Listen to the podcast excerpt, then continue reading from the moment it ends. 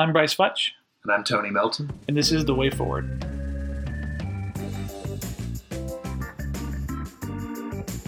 Welcome to today's episode of the Way Forward podcast. I'm Brice Futch here with Father Tony Melton from Christ the King Anglican Church down in Marietta. And we're going to be learning more about his story and how he came here to Marietta and how he became a priest in the Anglican Church. Uh, so, yeah, Tony, thanks for coming. Glad Thanks to have you with having us. Yeah, it's going to be wonderful. So, tell us about yourself. Where are you from? Where did you grow up? And how did you end up here? Well, I was born in Orange County, California. Lived there for eight years of my life. Um, then my parents moved uh, my sister and I to rural Missouri and uh, grew up there. Uh, consider that home, southwest Missouri, between Springfield and Joplin. Nice. Went to college there uh, to be a pastor and at Southwest Baptist University. Met my wife first day of school, Vandy, and uh, we were married after our second year. And Oh, that's awesome. Yeah. So, how many years is that total for you? I think we're on 14. Very nice. Um, a fun journey. And uh, we have four children Sam, Beck, Beckett, Samuel, Beckett, Rosemary, and Olive. Nice. Um, and uh, lived in Dallas for 11 years as a headmaster of a classical parochial school. Wonderful. And, uh, and then came here to plant a church. So, Very nice. And then you're also a Dallas Theological Seminary grad as well, right? yeah, that's right. Good old DTS. DTS, that's right. Yep, it was a great school for me. Uh, not an Anglican school, Sure. so I had to learn a lot, um, you know, through disagreements with uh, with things. But by and large, a great great institution for me, and uh, taught me how to read the Bible. That's awesome. So tell me about that transition for you from going to DTS to moving into the Anglican Church. How did, how did that happen? Um, well, I was raised in Calvary Chapel and other non-denom churches, and uh, but when I went to Dallas Theological Seminary, I uh, really started to learn the nuts and bolts of what's considered it's called dispensational theology, and Mhm. um, just realized how new it was in the history of the church. And one of my first semesters there took a, a class on the history of Christianity and started reading the church fathers from the first through the fifth centuries, let's just say. And uh, it was really the first time where I'd ever engaged with them on any intentional Yeah, basis. sure. And, uh, heard of them at all, really, or at least were, was paying attention when I heard them. right. Sure. And the, the sense of dissonance between Mhm. what the church was and how they worshipped and how they conceived of their the, the way of Yeah. Christ and the way that I was experiencing the church and the faith. Mhm. That that sense of dissonance continued to grow until I felt I had to, to find a historic church. And so, Mhm. long story short, by God's grace, found the Anglican Church and Yeah. um, found it to be a place of deep formation and especially in prayer and found my vocation for my life. Yeah. So That's awesome. So for somebody who doesn't know, can you kind of explain the difference between Anglicanism and Catholicism and Sure. like what's what sets it apart? yeah, people ask me what I am, I, I think my first answer is generally that I'm a, I'm a Catholic Christian. Mhm. I'm not ashamed of the term. I, I, I think that Anglicanism is Catholic, um, but it's not Roman Catholic. Sure. Um, Which is a little C Catholic, right? Instead of big C Catholic, or is it the other way around, or Well, do you, you know, or do you not make the distinction? I don't know that I make the distinction. I, you know, in some ways, Roman Catholic is a bit of an oxymoron Sure. because Catholic means according to Right. the whole in the Greek, and Roman is kind of a limiting term. Sure. So, um, but I, you know, Anglicanism is the is the tradition of the Church Catholic Mhm. that really grew out of England, um, just like Roman Catholicism is the tradition of the Church Catholic that grew out of Rome. Yeah. Um, so it has its own particular charisms and personality. Sure. It's highly influenced by the Celts, um, by the by the Saxons, Mhm. um, and the Benedictines also Sure. had a really big influence. England was once called the island of the Benedictines, and so Mhm. it, it it just has a different way or or, Yeah. or personality to it.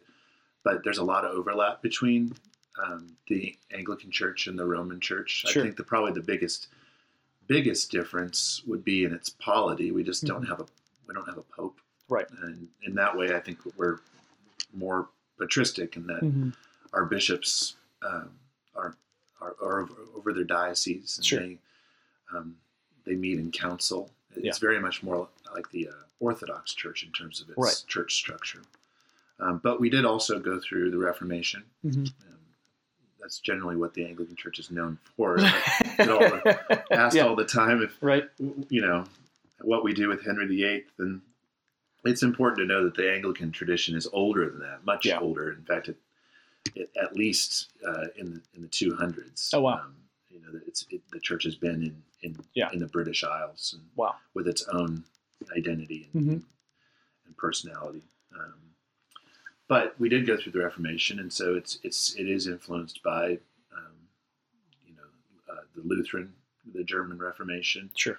um, so Puritans, and th- those more influenced by Calvin have had their um, their place in the in the formation of modern Anglicanism. Right. Um, and so it's a, it's a place that really does catch or provide a home for you know those who would more harken back to an earlier time, and Yeah. also those who would consider themselves Protestants. Sure. Um, many many people in the Anglican Church consider it to be a Protestant thing. Right.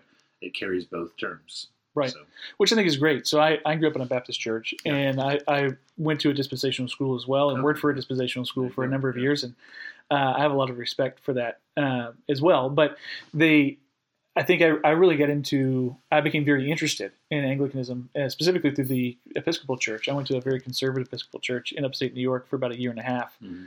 Uh, and the thing that really got me was the liturgy, like, right? Like I do not do a good job of expressing my thoughts to God. Like Mm. I, I don't. It just isn't something that comes natural to me. I know there's some people that, that it does. Uh, and that liturgy really helped, I think, connect me on a much deeper level than I had been connected before. Uh, plus, I, I love the fact that it's it's it's not totally universal, but it is very widespread. So you can sit there on Sunday morning and say, you know, there are thousands of other Christians that are praying these same prayers that I'm praying right now. It's just it brings a lot of unity. It brings a, a very Totally. unique view of that to the world. yeah, across space, but also time. Right. I mean, the the liturgy that we use is is as you said geographically, um, it's universal, or, or at least it tends to be, Right. attempts to be that. But but also in terms of time, you Yeah. know, it's it's very old and and um, it draws from from the roots of the church that go Mhm. back, you know, to the earliest of times. Sure. So, yeah, there's something very powerful about the liturgy, and it does give expression to things that we would hardly ever think Right. to express ourselves, and certainly Yeah. not with the same beauty For sure. um, that we do. I think the Greek Orthodox, if I remember right, have a very unique view of liturgy where it's it's continual. It's always happening, and it's and it's that moment that you come into and join the liturgy. You're not starting and stopping something. You're just you're taking part in what's already happening right. in eternity, right?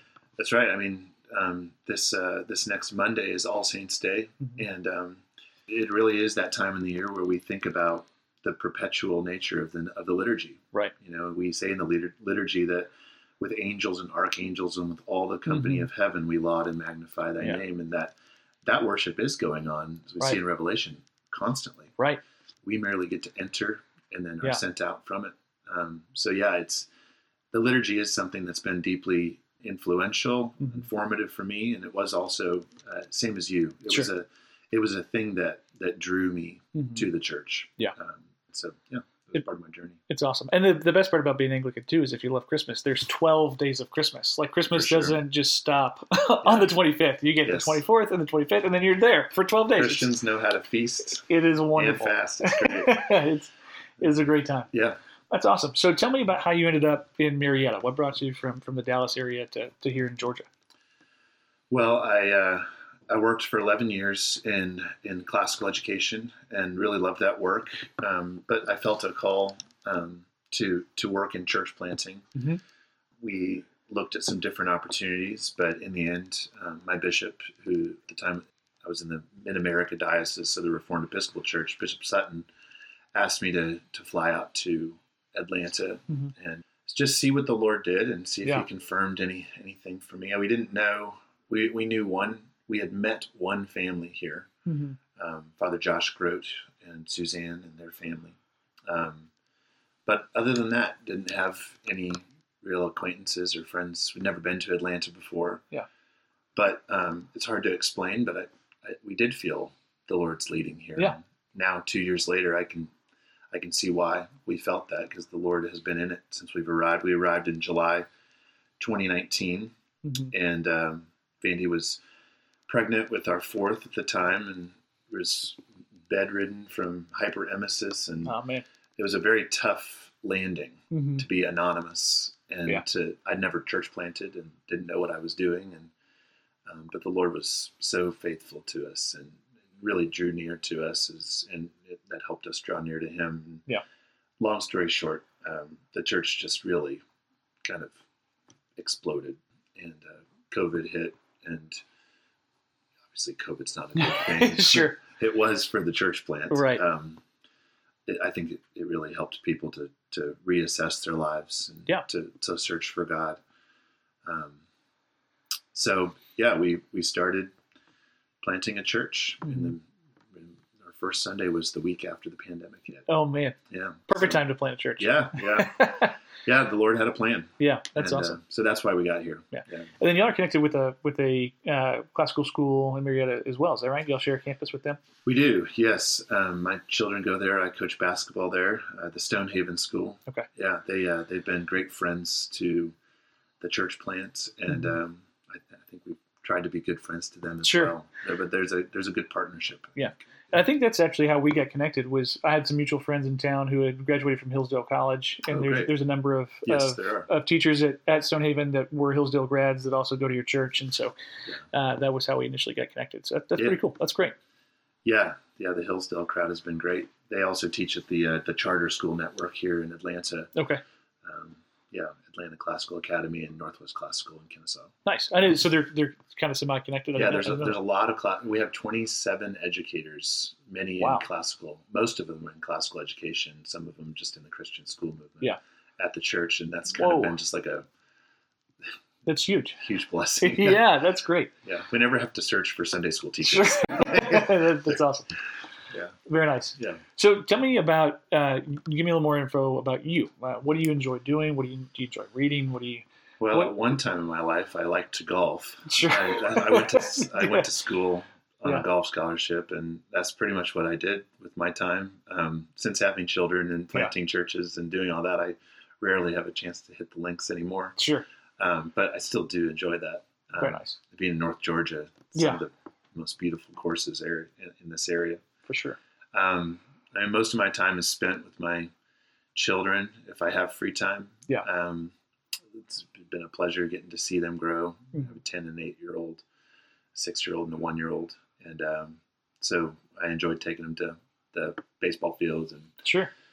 playing ghost ball or whatever the case may be. Um, I like to read when I have Yeah. time for that. it's, it's a, it's a Yeah. tough time in my life to ask about hobbies because Sure.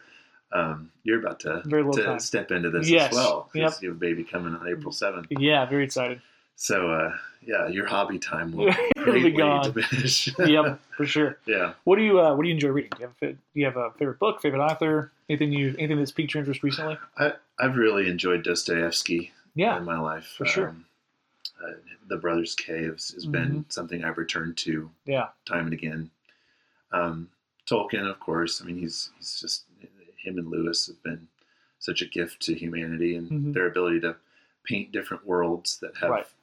parallel meanings to ours. And um, so, yeah, I think probably the best, the most enjoyable book I've ever read was the Space Trilogy for Really? C.S. Lewis. I just, for some reason, that time in my life, I just sunk my teeth. It was just That's such awesome. a fun read. Yeah, I've heard. I I never. I'm a. I've. I consider Yeah. myself a big C.S. Lewis fan. Yeah. Re- read a lot of his stuff, but I I. I had never heard of of the Space Trilogy. Yeah, And then it seems like within the last six months, I've met I don't know seven or eight people that Yeah. have said this was one of the best series they've ever read. I'm gonna it's to add it to the short list. and it's so imaginative. I, I really enjoyed that. Yeah. So yeah, Awesome. I, I enjoy reading that. I um, I'm trying to think if there's anything else that it would be interesting. I don't.